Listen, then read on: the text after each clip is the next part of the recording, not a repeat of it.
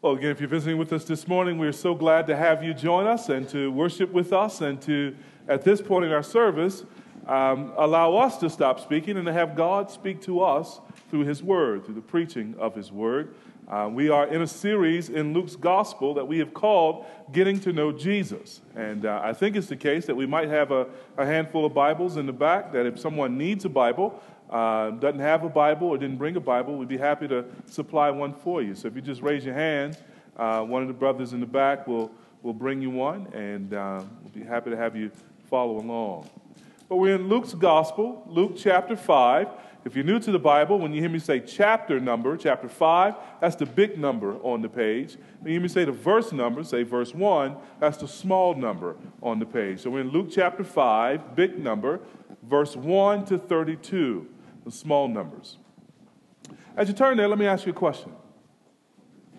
When you think of holiness, what comes to mind?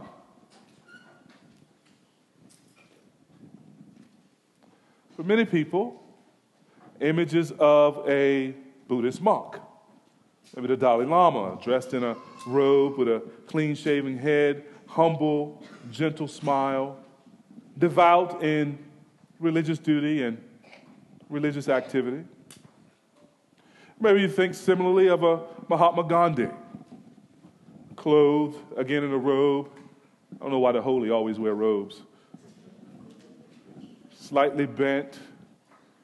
He seems to be a little bit wasted away from, we assume, fasting and spiritual devotion. Or maybe you don't think of a person as such, maybe you think of a, a particular posture that the holy person is the person who is separated away from everything that's unclean, everything that's sinful, everything that would be displeasing to God or, or maybe immoral in and of itself. This holy person ab- abstains from. So they're known really by what they reject, by the kinds of things they don't do.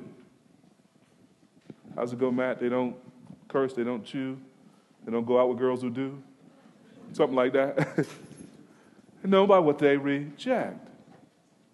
And so, in their abstinence from what is unclean, in their, in their sort of removing themselves from, from what pollutes, what soils, we come to regard them as holy.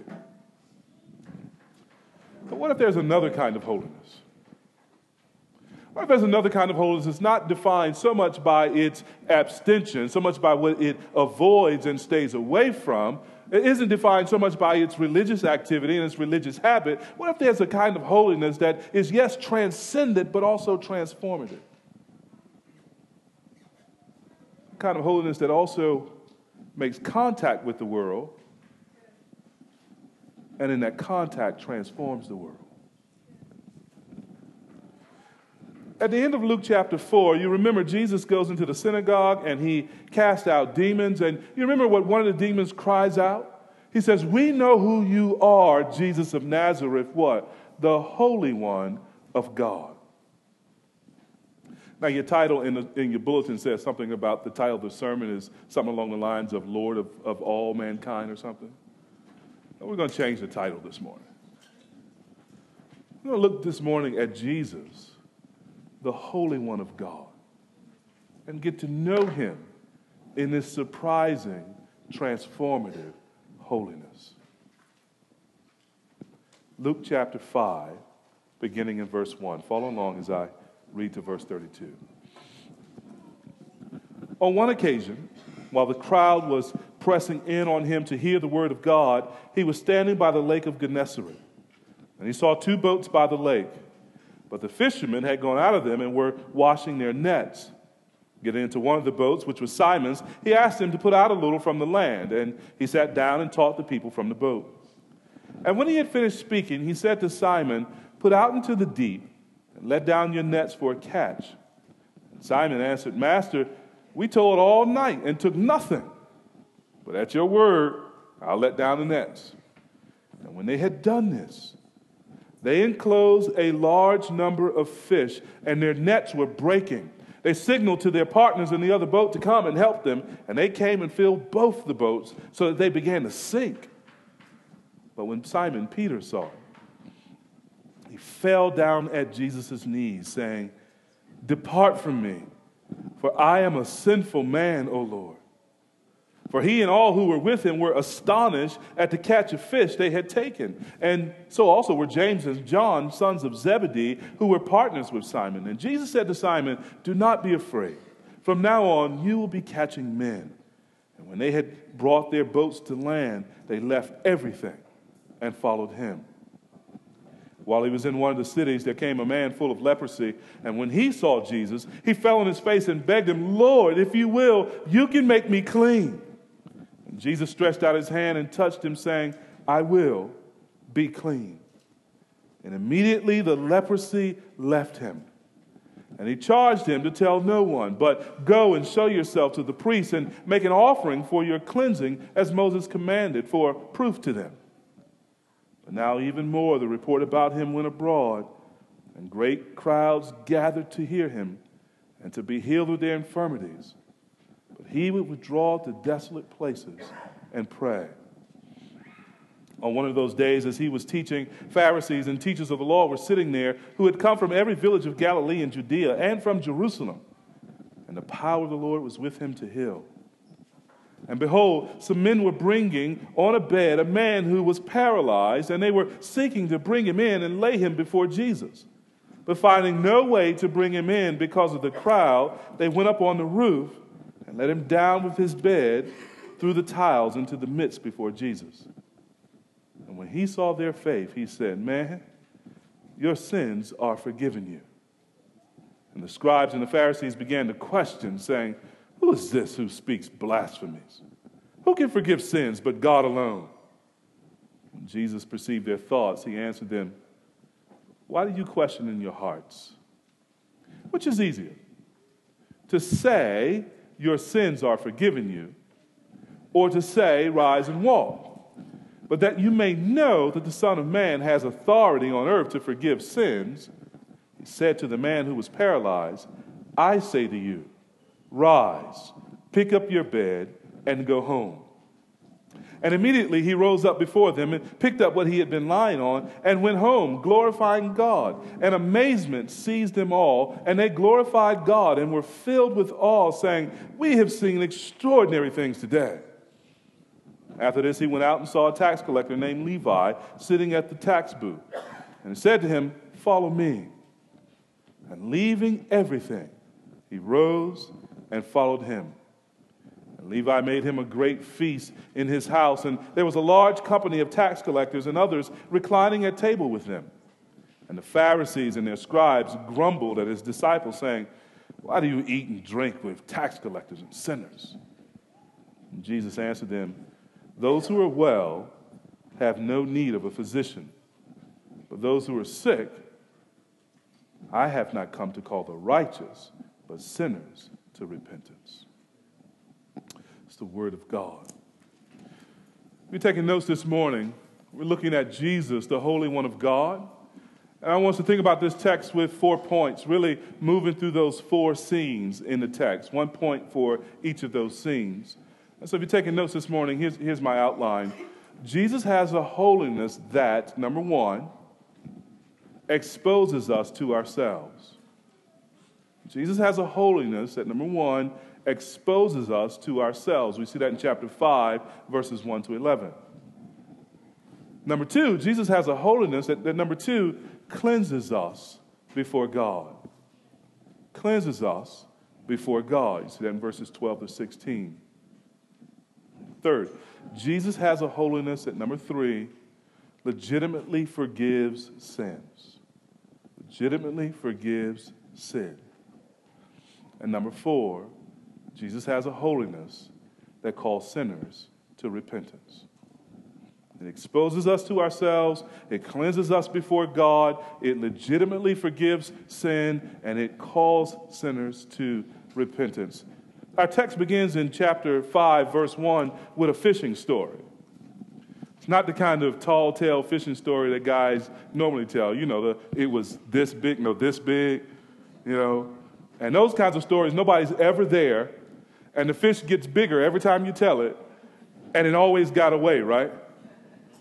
Now, this, this is a different kind of fishing story. It's got a lot of people involved. And, and I imagine that the disciples, years later, when they would begin to tell this story, they say something like, leaning back and their eyes roll up in their head, Man, you remember that time? We caught so many fish, two boats sank. And then they would go on and break open the details. Here's, here's how it happened. Verse 1 the crowds are pressing in on Jesus to hear the word of God. Now, keep your eye on the crowd as we go through this chapter. But here they came so close that the Lord had to leave the shore. He had to, in verses 2 and 3, get in a boat, push off from the shore a little bit so that he could then turn and teach the people. And that's what he did. Verse 4 tells us that after, the, after he had taught the people, the Lord asked Peter to put out into the deep let down your net for a catch. I imagine there was kind of a, a cool poise in the Lord's voice. And, and like it was nothing. And, and maybe a, a knowing twinkle in his eye. Verse 5 Peter has the attitude of all of us when we think somebody, some rookie, is trying to tell us how to do our business. No. Notice, notice Peter is the experienced fisherman. Jesus is a handyman. You know, Peter has been out all night. Jesus just got into the boat, right? Peter hadn't caught anything all night, and Jesus wants to say the fish are biting, right? He ain't got no fish finder. He don't know nothing about what's out in the water, right? Peter is the one who has to row the boat, even though he's tired from all night's work. Jesus is the one sitting in the stern of the boat, right? And so you can imagine Peter's attitude. Been working all night, hadn't caught anything, and Jesus is the rabbi, though. So Peter says, you know, I'm going to humor him. He says, notice here in the text, at your word, in other words, because you say so, I'm gonna let I'm gonna let down the nets. We're gonna go out. Basically, he's passive aggressive here, right? With, with a little hint of self righteousness. Peter wasn't expecting what we see in verses six and seven. Look there with me. And when they had done this, they enclosed a large number of fish and their nets were breaking. They signaled to their partners in the other boat to come and help them, and they came and filled both the boats so that they began to sink. See, Peter, James, and John all were experienced fishermen. They had all often been out on this water, and no doubt they had their favorite spots from which to cast their nets, but they had never seen a catch like this. And that's why we read in verses 9 and 10, look there. For he and all who were with him were astonished at the catch of fish they had taken, and so also were James and John, sons of Zebedee, who were partners with Simon. But something deeper happens to Peter. Something more profound enters his mind. When Jesus does this miracle, Peter gets a glimpse of the Lord's glory and his holiness. And in the light of Jesus' holiness, Peter sees his own heart.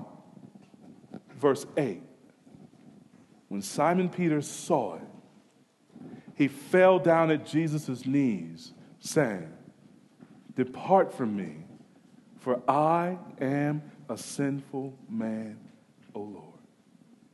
And you ask yourself, what about seeing that miracle? What about just a, a big haul of fish would, would not only astonish Peter along with his partners, but, but what about it would make him, compel him to fall at his knees before Jesus and say about himself, I'm a sinful man. Depart from me. I think he gets a glimpse in this miracle of the glory and majesty and the holiness of Jesus Christ.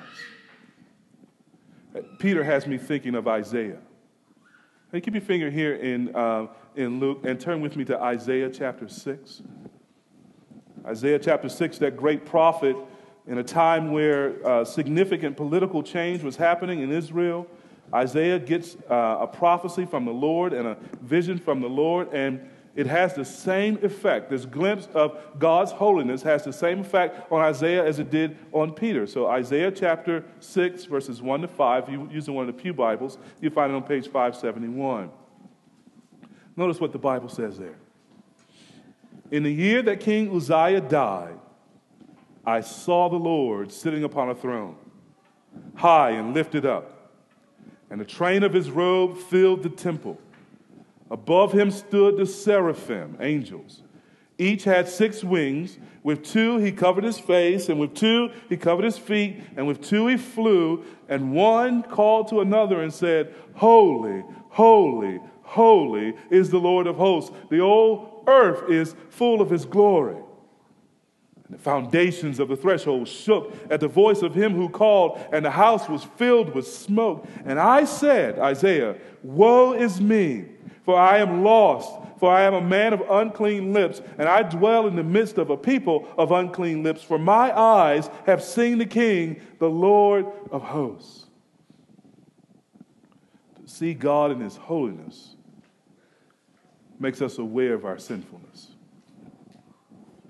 famous theologian John Calvin, writing in his book, The Institutes of the Christian Religion, said this Man never attains a true knowledge of God, of himself, excuse me, until he has contemplated or seen and thought deeply about the face of God. And come down after such contemplation to look into himself. That's what happened with Peter.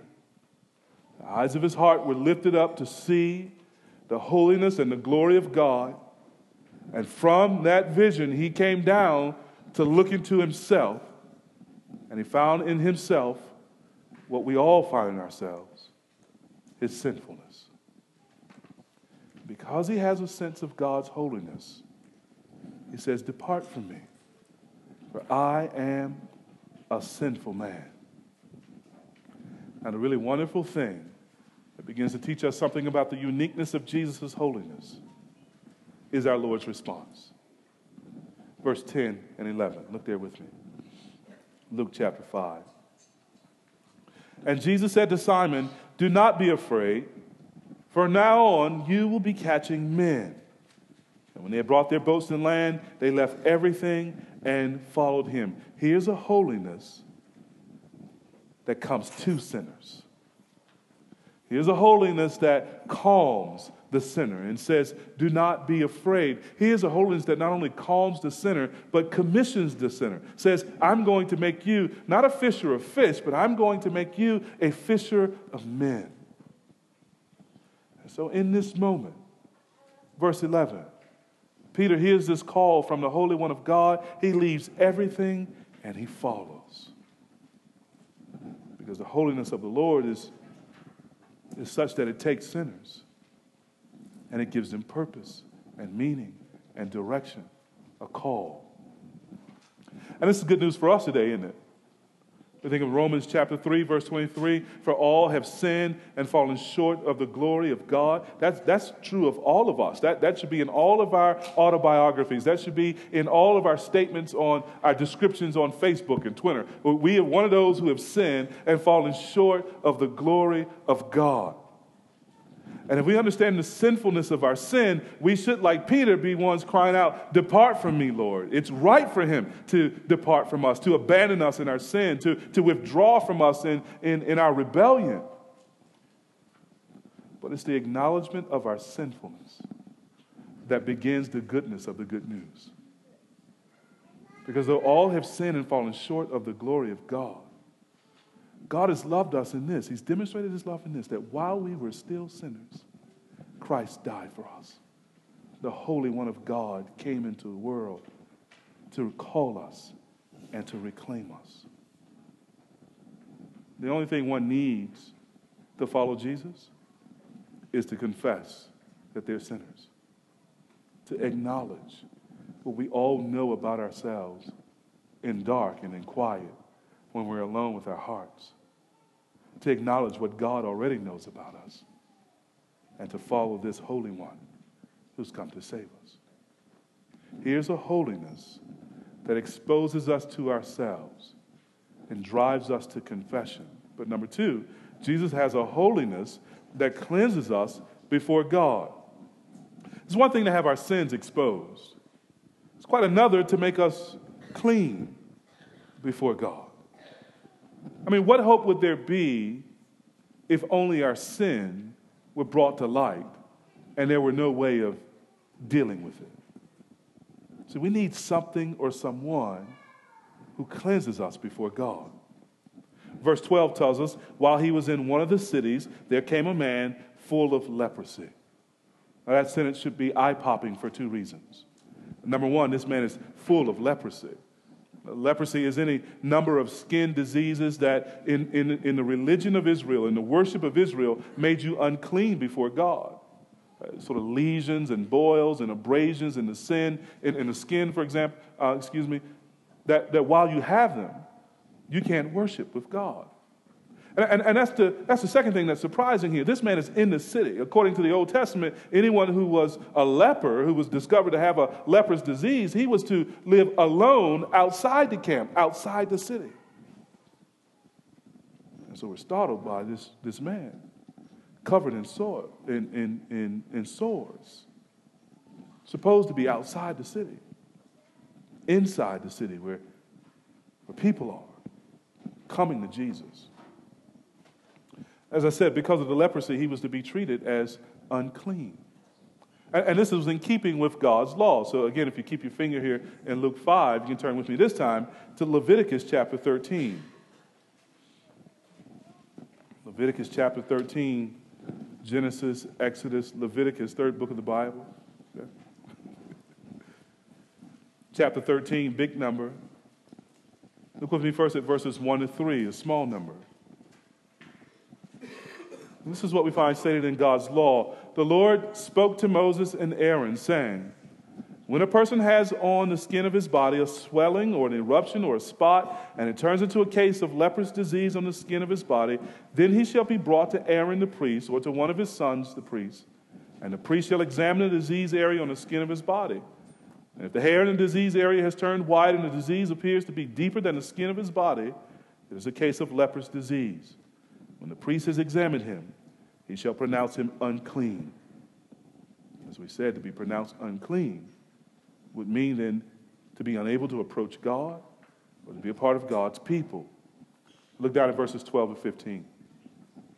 And if the leprous disease breaks out in the skin, so that the leprous disease covers all the skin of the diseased person from head to foot, keep in mind, Luke 5, this man is full of leprosy. So far as the priest can see, then the priest shall look, and if the leprous disease has covered all his body, he shall pronounce him clean of the disease. If it is all turned white, and he is clean. But when raw flesh appears on him, he shall be unclean. And the priest shall examine the raw flesh and pronounce him unclean. Raw flesh is unclean, for it is a leprous disease. I think maybe this is what's going on with the man in Luke 5, when Luke tells us he's full of leprosy. He's covered from head to foot. And he's, he's covered with raw flesh, open sores. And can you imagine the discomfort? Can you imagine the, the pain? And look with me in verses 45 and 46 of Luke 13. It tells us how a leper was to act and to be treated. The leprous person who has a disease shall wear torn clothes, and let the hair of his head hang loose, and he shall cover his upper lip and cry out, Unclean, unclean. He shall remain unclean as long as he has a disease. He is unclean. He shall live alone. His dwelling shall be outside the camp. This is a terrible thing.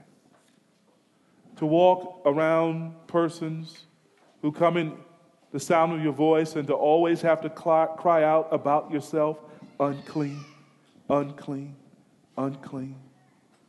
To have people, as it were, shun you and put you outside of society, and to, to have, as it were, your ability to come to God and worship with God's people suspended. It's not only painful, it's isolating.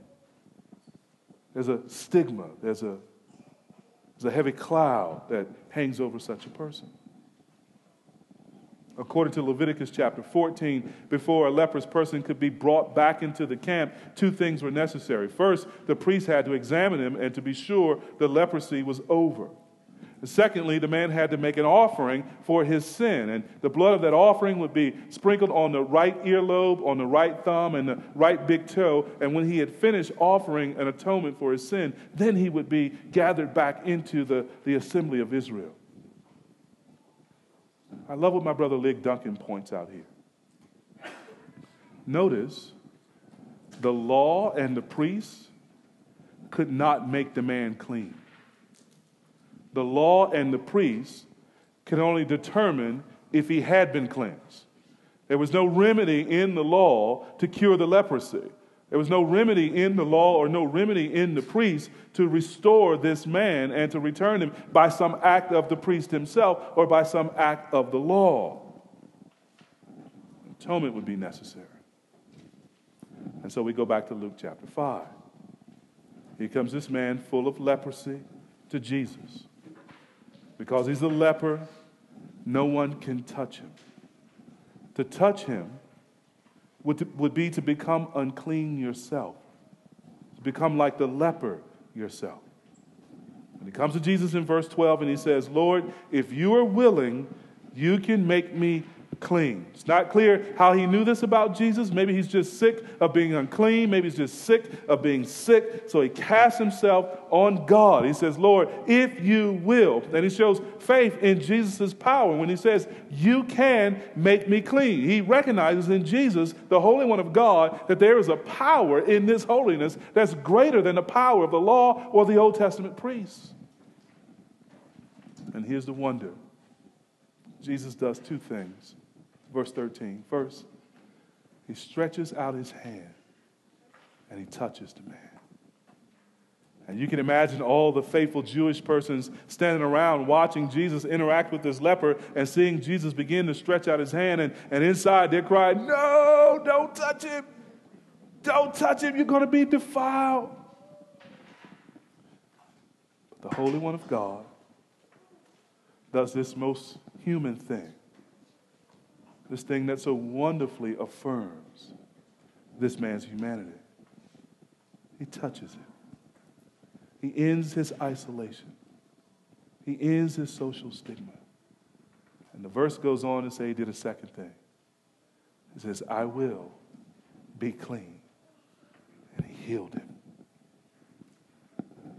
Here's a holiness that's not defiled by what it touches. Is a holiness so powerful, so pure, that it transformed the unclean into the clean by touch and by a word. Here's a question for us as Christians Who do we think of as unclean?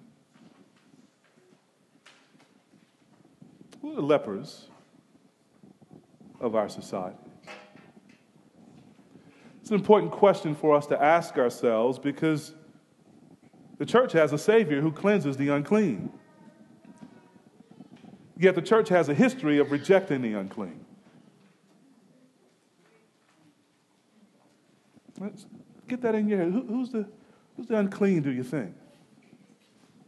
We can think back to the 80s when the AIDS epidemic was blowing up and getting national attention, and, and honestly, how the church fumbled like a redskin running back.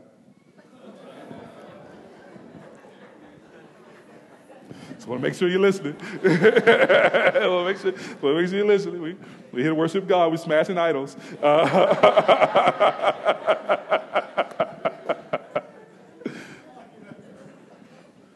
but how the church, how the church fumbled and treated persons with AIDS as lepers.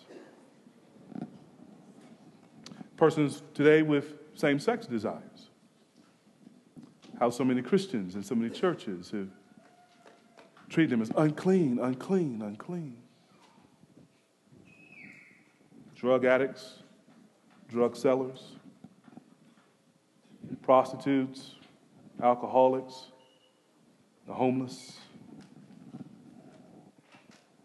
We, we, we watch Jesus here and we see we see holiness in a moving picture. And what we see here is a holiness that touches and transforms what it touches. It doesn't withdraw from the sinner, it doesn't run from the unclean. It comes close and it changes what it comes close to. And it, it begs us as a church to consider, reconsider what we think of as unclean and how we engage with it. For I think it's the habit of some with, with a well intended desire for holiness to run from what's unclean, but we are supposed to run to it with the good news of Jesus Christ. See, we in Christ, filled with His Spirit, can and should be around the unclean So we can tell them that there's a way to be made clean. And that way is calling on the name of the Lord the way this leper does. Call upon him to make us clean. As a church family, I believe the Lord would, He wants us in our mission, in our neighborhood, to have a special concern and a special love for those that the rest of the world would discard and disregard as unclean. And that requires us to rethink some things, to, to rethink some stigmas, and to rethink some, some attitudes. It requires us to rethink what makes a person clean or unclean. Jesus does that, for example, in Matthew chapter 15, verse 11, where he says there, it's not what goes into a man's mouth that makes him unclean, it's what comes out of his mouth. For out of the heart, it's out of the heart that cleanness and uncleanness come. Which means it isn't a matter of sort of rubbing up against the wrong person and getting unclean, or being in the wrong setting with someone and, and getting unclean, uh, being around someone who doesn't share your values that makes you unclean. It's what's happening in our own hearts that make us unclean. But by the grace of God, we can go to those whose hearts issue forth sinful speech and sinful actions and recognize that we, we're just like them. Lepers, we were too. Tell them about a one who touches the unclean and cleanses them. So we want to be a church family, again, that avoids the holy huddle. We're not, we're not just gathering to be cute on Sunday. Right? We're not just gathering to, to sing a few songs on Sunday. We're not just sort of gathering to, to, to pray, to be plastic Christians. No, actually, we, we, are, we feel thrusted by the Lord into the world with this good news in full confidence that the Savior goes with us. He'll transform everyone he touches. That's our burden. That's our calling. We serve a Savior who cleanses the unclean. Notice third thing, he has a holiness that, that legitimately forgives sins. That's what's at stake in verses 17 to 26. When we think of holiness, we, we rightly think of its incompatibility with sin. We're right to see that light and darkness don't mix. We, we see light and darkness not only don't mix, but we, we are right to think of that metaphor as the light chasing away the darkness, right? But sometimes we go a step further. And we begin to, thinking about that metaphor, begin to think that the light hates the darkness. What if light does something else to darkness? What if holiness does something else to our sin? See the third scene there? It's one of my favorite events in the Bible.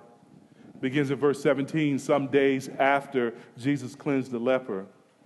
The Lord is now teaching the, the Pharisees and the teachers of the law, the scribes. He's, he's, he's with the holy men of Israel, and they've come from everywhere, even from Jerusalem, the, the, the religious capital of Israel, to hear Jesus speak. And, and Luke gives us this juicy little detail there in verse 17. He says, And the power of the Lord was with him to heal. There's an extraordinary power at work as Jesus teaches. We might call it a, an unction or anointing. But there's also an extraordinary faith about to be demonstrated. Look there in verses 18 and 19. And behold, some men were bringing on a bed a man who was paralyzed. And they were seeking to bring him in and lay him before Jesus. And here the crowds again. But finding no way to bring him in because of the crowd, they went up on the roof and let him down with his bed through the tiles into the midst before Jesus. I just love that scene. See, see, many of us might get upset when you get people come over the house and they spill a little something on your carpet. You got your little holiday meal spread out and they done messed up your favorite tablecloth. We have a baby if somebody start taking the roof off and let, let through the roof a hole big enough for a man laying on a bed. State Farm ain't covering that. You know, we, we, we kind of upset at that point, right? Can you imagine the owner of the house? What in the world? they, they, they lower this man through the roof right at Jesus' feet. And the reason they have to do that is because sometimes the crowd with itching ears get in the way of the people with need who really want to be with Jesus. And notice what Jesus says. Not only is there extraordinary faith being demonstrated, we know that in verse 20 because when he, Jesus, saw their faith, look at what he said. He said, Man, he said just like that too, man, your sins are forgiven. and that's stunning. Jesus says nothing about the man's legs or paralysis. Do you notice that? He focused on the man's soul. He forgives the man's sins. Listen, you, you, can be paralyzed and unable to get around with your friends and laying on your bed in paralysis, be full of sin. See how Jesus thinks. Our main need is not physical healing. Our main need is spiritual forgiveness. So you remember what Jesus says in Matthew chapter 18, verse 8. He says, If your hand or your foot causes you to sin, do what? Cut it off and throw it away. And he says this It is better to enter life crippled, eternal life crippled or lame, than with two hands or two feet to be thrown into eternal fire. Better to limp into heaven than run into hell. Jesus understands that. Paralysis is nothing compared to punishment. So Jesus forgives the man's sin, but there's an objection. Notice it in verse 21. The scribes and Pharisees began to question, saying, Who is this who speaks blasphemies? Who can forgive sins but God alone? Two questions are rhetorical, right? They, they have this main point. Anybody but God who forgives sins is blaspheming. He's taking the place of God. He is therefore slandering God, which is what blasphemy means. They, they have a proper theology of forgiveness, that only God can ultimately forgive sins. That's, that's right as far as it goes. They don't know God. They don't know that this is the day of their visitation what they get wrong is not their assumption about God forgiving sins. What they get wrong is that their assumption that Jesus is not God. We'll pause for a moment. If you were Jesus, how would you answer their objection? How would you respond? Now, some few of us would call down thunder and lightning. so glad we ain't Jesus. Most of us are probably already thinking about our arguments, the words we would use to prove that we're Jesus. It's not what Jesus does. He meets their objection with an object lesson, a parable in miracle. Notice the Lord's reply in verses 22 to 24. He responds to their objection. He says, first of all, he raises the stake in verse 23. He says, which is easier? Right? It's easy for people to walk around and say your sins are forgiven and you can't see sin and you can't see the reality of forgiveness. Anybody can get away with saying that. Which is easier for me to say your sins are forgiven or for me to do something demonstrable in your sight, like say to this man, get up from your bed and walk, to really heal him that way? Well, the answer to the question is obvious, isn't it? The harder thing at least in terms of us being able to see it happen and, and verify something, is for a man to be healed who was brought here on a bed through the roof. Right? Notice what Jesus says. Verse 24. But that you may know the Son of Man has authority on earth to forgive sins, says that to the scribes and the Pharisees. Then notice he turns to the paralyzed man and says, I say to you, rise pick up your bed and go home. And immediately he rises, picks up his bed, and goes. Now, when Jesus says, I say to you, He's putting all this in his own authority. He's being emphatic about that. They've questioned as to whether or not he is God. He's responded by saying, Let me show you I'm God. Let me show you that I can forgive sins. And let me show you that not by some clever theological argument. Let me show you that by a genuine miracle which testifies to the truth of my teaching. And so he looks at this man and he says, Pick up your bed and walk. The man picks up his bed and walk. And the whole point was he was showing them that they might know for sure that he had authority to forgive sins. Verse 26 records their reaction. Look there. And amazement seized them all, and they glorified God and were filled with awe, saying, We have seen extraordinary things today. Do you know what I find extraordinary? The Lord Jesus says, I'm going to do this miracle to prove that I can forgive sins, and He had just forgiven a man's sins. You know what I find extraordinary? Nowhere in this text does anybody say, Forgive my sins too. They're amazed at the work of God. They're in awe at this miracle that was just done. Here is a holiness in their presence that legitimately forgives sin, and nobody stopped to say, I'm a sinner, forgive me too. It's amazing. Having eyes they do not see, having ears they do not hear and how often, when this good news goes out to sinners, it says, There is a Savior, Jesus Christ the righteous, who died in your place, was crucified on the cross, was buried three days, and raised from the grave. And his resurrection proves that God will forgive sinners and justify them if they repent of sin and believe in him. How often that message is going out, and people have said, We heard a good sermon today, or people have said, We heard a powerful word today, but nobody said, Forgive me my sins. Here's a Savior, eager to forgive, have come to forgive, has come to cleanse the unclean, has come to gather people who know they're unclean, who know they're broken in sin, and will restore them. All the sinner needs to do is say, Here I am, Lord. Save me, a sinner. Oh, beloved, I don't know how you came this morning what your state is with the Lord this morning. Whether you're a Christian and you have full assurance of your faith, and in that full assurance, you, you fight your sin and, and you go to your sin. You go to Jesus Christ, your advocate with your sin. And, and this is but another joyful reminder to you to keep fleeing to Christ. Praise God. Well, if you've come this morning and you're not yet a Christian, and you've never heard this message before that Jesus saves the unclean and saves the sinner, or you've heard it before and you've not yet responded. Oh, I plead with you this morning. I beg you this morning. Don't make the mistake of these people in verse 26 who says, I had a good time at potluck. I met some nice people. There's a new church in town, and it's all, it's all wonderful. But I didn't ask Jesus to forgive my sin. That, beloved, would be tragic.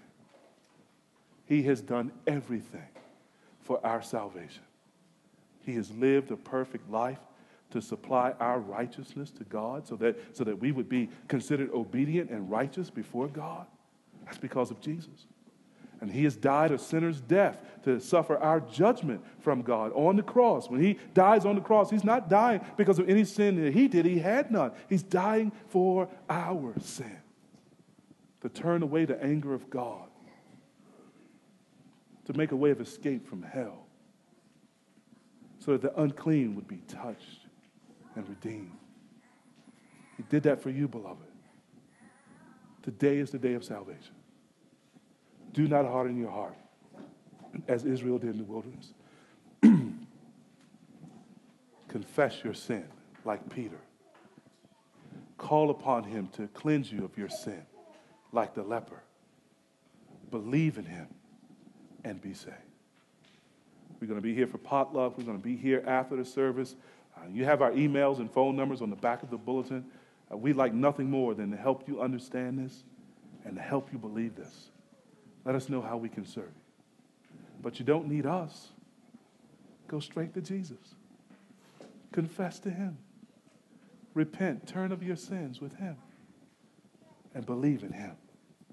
He will save you. He will keep you to himself. Jesus makes things clear. He doesn't multiply words, he doesn't give proofs, verbal proofs. He does the harder thing, the greater thing. He demonstrates that he is the God who forgives sins, even a holy God that forgives sins. Now, I think this is instructive to us as Christians on another level as well. Right now, there's a controversy, some of you will know, brewing between a, a Christian college and one of its professors. Uh, the professor made some statements uh, that were meant to express solidarity with Muslim neighbors and friends who uh, know it or not, are, are catching hard time uh, in the country right now. Is one of the worst things you could be in, in some people's eyes right now as a Muslim. So she intended very much to express some solidarity with them and some sympathy with them, which is appropriate for us as Christians to do. But she made the statement that Christians and Muslims worship the same God. As you might imagine, that created some furor, right? And people began to line up on their sides and to take their sides. And, and, and the university uh, asked her for some clarifying statement and probably in private conversation asked her to retract the statement, failing some clarification. And she kind of doubled down and uh, sort of stood her, stood her ground. And so began this, this kind of uh, skirmish. I couldn't help but think that this passage, where Jesus is proving that he is the Lord who forgives sins, is instructive in a conflict like that. In a conflict where the question is, who is God and how do we worship him? We have to be clear in our own minds about how to answer that. Crystally clear, because eternal life and salvation hang in the balance for people. There are at least three things that we can say based upon this text. Number one, vague notions of God and even being in awe of God is not the same thing as knowing God. It's not the same thing as knowing God. And we meet people all the time on the block that say things like, Yeah, I believe in God. And, and you start to scratch on that a little bit, and, and there's no there there. All right? It's just a vague notion of, of God. And these Jewish religious leaders have a good general theology, but they don't know Jesus. And this is eternal life, John 17, 3, that they may know you, the only true God, and Jesus Christ, whom you have sent. The second thing we could say vague worship of God is not the same thing as worshiping God the way He wants to be worshiped. It is God who determines what is satisfactory worship. All the way back to the differing offerings of Cain and Abel, and in the detailed instruction of the law given to Israel, and in a conversation with a woman in John 4, where he says, The Father seeks those who will worship him in spirit and in truth. It is the Father who determines and regulates appropriate worship to him. In that sense, beloved, Christians, Muslims, and Jews do not worship the same God or do not even recognize the same being as God. This is critical. And there's a third thing we say when people are confused about the true God in Jesus Christ, when gospel clarity is at stake, the proper response is a plain statement of the truth. The professor is not Jesus, so we, we want to be gracious with our sister in the Lord, right? But we also need to recognize that her response is in no way as plain and demonstrative as our Lord's response here. If someone, especially our employer, is mistaken about our belief, then A, we want to very simply, and we can do it in one sentence, correct their error, refute the error, and B, plainly state the truth. Make it plain. Don't make it complex. Make it simple and clear, not convoluted, is what our Lord does here. It's the apostolic example in 2 Corinthians chapter 4, verse 2, where Paul says basically, um, we commend ourselves to God and you by a plain statement of the truth. And we live in a society that's confused about everything. Everything. It's never been more important, beloved, that you and I be committed to the truth and committed to stating it plainly. That will feel like a knife in conversations, but it's the kind of knife that divides truth from error, righteousness from unrighteousness. It's the kind of knife that cuts away the brush to make the path to gospel salvation clear. That's willed that knife. All oh, that was free. Fourth point. Jesus cast a kind of holiness that calls sinners to repentance. That's what we see in verses 27 to 32. After this, verse 27 begins, after the holy men failed to ask for forgiveness, Jesus goes out and he sees a tax collector named Levi. Now, in Jesus' day, tax collectors weren't loved any more than the IRS is loved today. In fact, they were kind of they kind of vilified. They had a reputation for cheating people on their taxes. And oh, by the way, guess who they collected taxes for? Rome, their oppressors, right? So they were generally despised. Jesus goes out, he sees Levi, the tax collector, and says to him, Follow me. And Levi, like Peter, leaves the tax booth. And presumably, the, the money and the people in line to make transactions, he leaves his booth and everything and follows the Lord. It's what discipleship looks like, it's what turning, repentance looks like. And notice what he does next. When a man finds acceptance with the Lord, he naturally wants to celebrate. He wants his friends to find in Jesus what he has found in Jesus. So in verse 29, Levi, Levi throws a dinner party as Jesus there is the main guest, and he invites, notice there, a large company of tax collectors and others. So apparently, Levi is trying to, to reach his friends, and, and Jesus is willing to hang with him. But in verse 30, the Pharisees and scribes are still grumbling. Why do you eat with tax collectors? Now, they're thinking two things at least when they say that. Number one, that this is unclean, right? It's the old idea of holiness separating itself from sinners. But they're thinking a second thing, more problematic. They're thinking they're not sinners. they ought to take a place at the table. but they're blind to their own condition before God. Religious people often struggle with how we're to engage sinners. So we ask questions like Is it okay to go out with them after work? Is it okay to have a, a drink with them at their home over dinner? Is it okay to go to their weddings? You know, what about the club? Those questions come from a good concern for holiness and for Christian witness. That's a godly concern. Here's what I want to press on. It's important to note how our Lord's activities challenge our notions of holiness. If we think holiness is only or primarily a matter of separation, we end up isolating ourselves from the very people we're called to reach, don't we? So we struggle with those questions. We find ourselves at odds with Jesus' example here. And we find ourselves attempting something that the Bible actually says is impossible. You remember, you can write this text down, I'll read it to you. You remember how the Bible addresses this question in 1 Corinthians 5, verses 9 to 13? The Apostle Paul writes there, he says, I wrote to you in my letter not to associate with sexually immoral people. Then he explains in verse 10, not at all meaning the sexually immoral of this world or the greedy and swindlers or idolaters, since then you would need to go out of the world. And what the Bible says is if you're going to separate yourself from sinners, where are you going to go? You got to start a colony on the moon of one because some other sinners coming, right? so you'd have to go out of the world.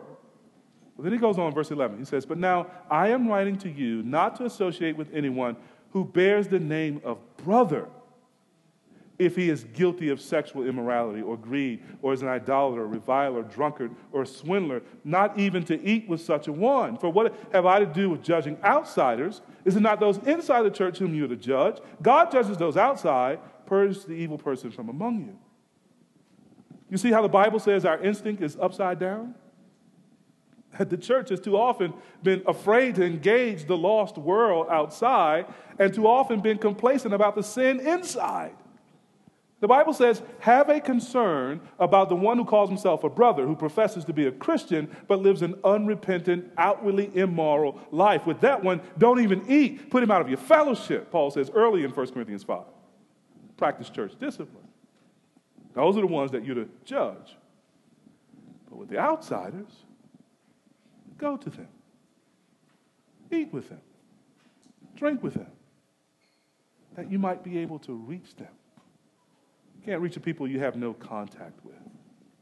And so Jesus in Luke chapter 5 gives us his, what, what he's up to in verses 31 to 32. Jesus answered them, Those who are well have no need of a physician, but those who are sick, those who are sick have the need of a physician.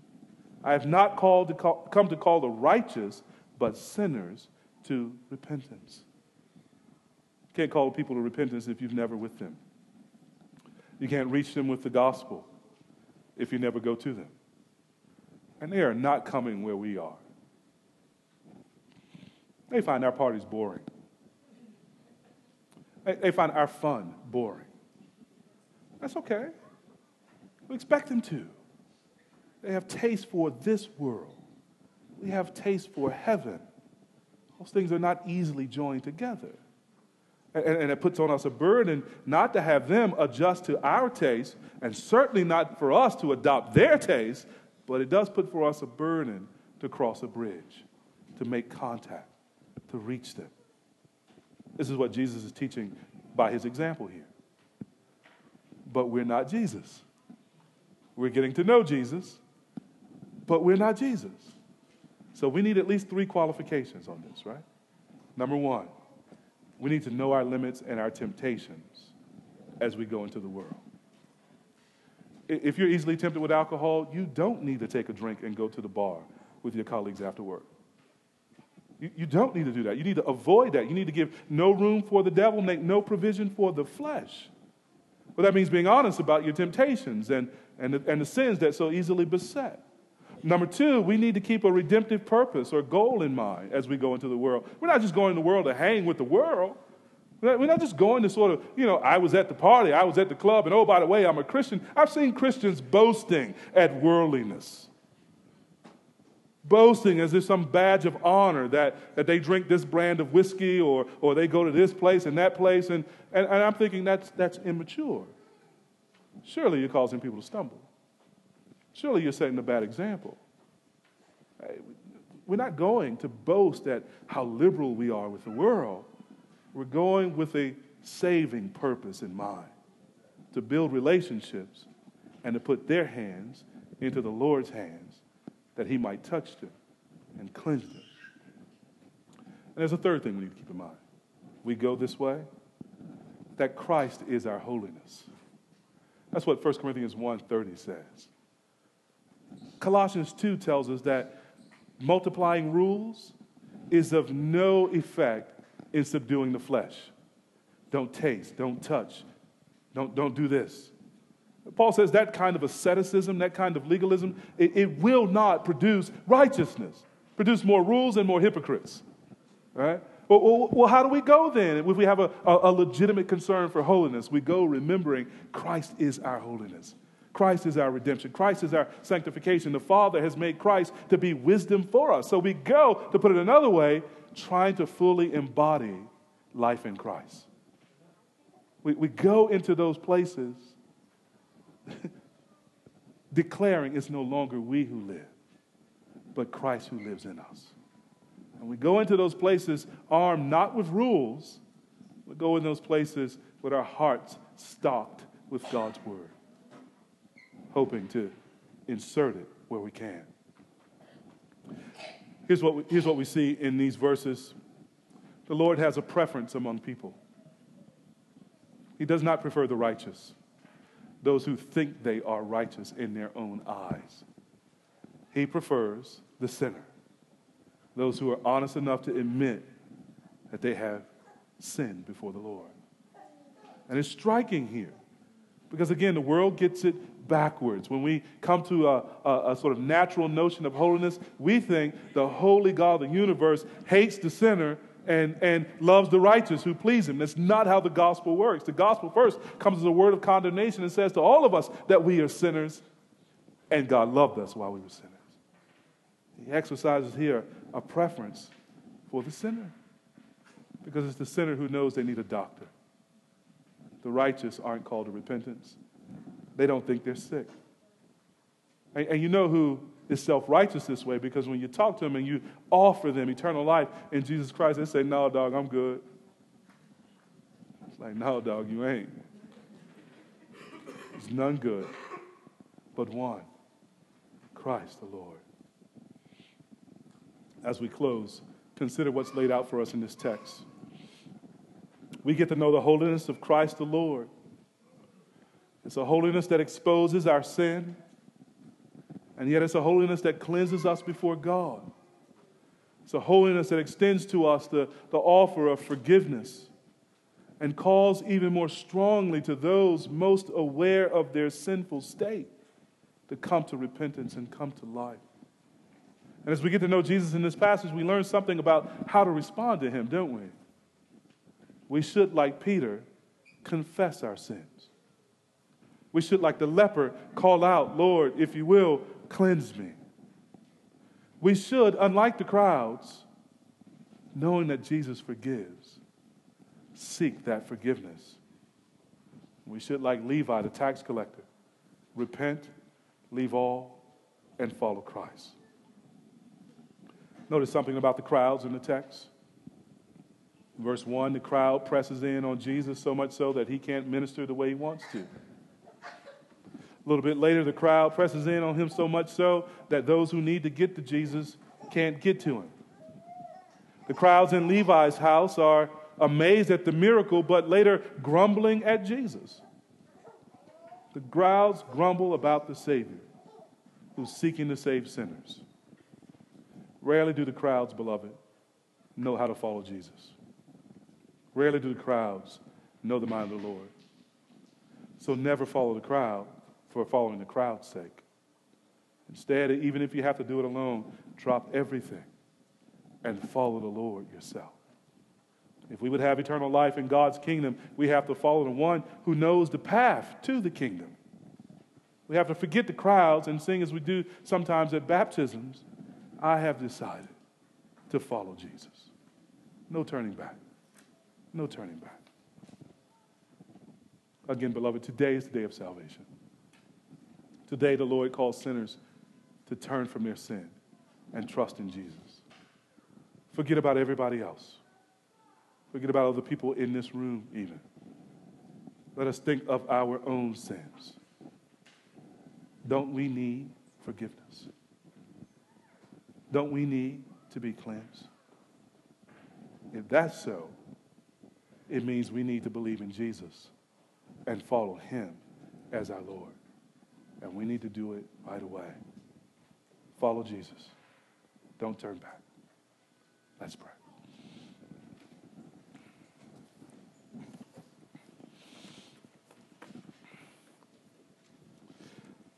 Lord Jesus, we declare, those of us who know you, that we know who you are, the Holy One of God, the Lord of all creation. And we declare that you are not what we expected, you are more than we expected. For we expected a holiness that would separate itself from sinners. We expected a holiness that would, would crush sinners in anger and wrath. We expected a holiness that would leave us undone and unclean. But you have revealed to us that even in your perfect holiness, that in fact, your holiness is more powerful than hell. That your holiness is more powerful than our sin. That your holiness would cleanse us rather than us pollute you. We give you praise for that. And we pray, O oh Lord, that today someone would enter into that holiness by faith in you. And we pray that those of us who have entered it would progress deeper into it by faith in you. Thank you, Lord, for being our holiness. In Jesus' name, amen.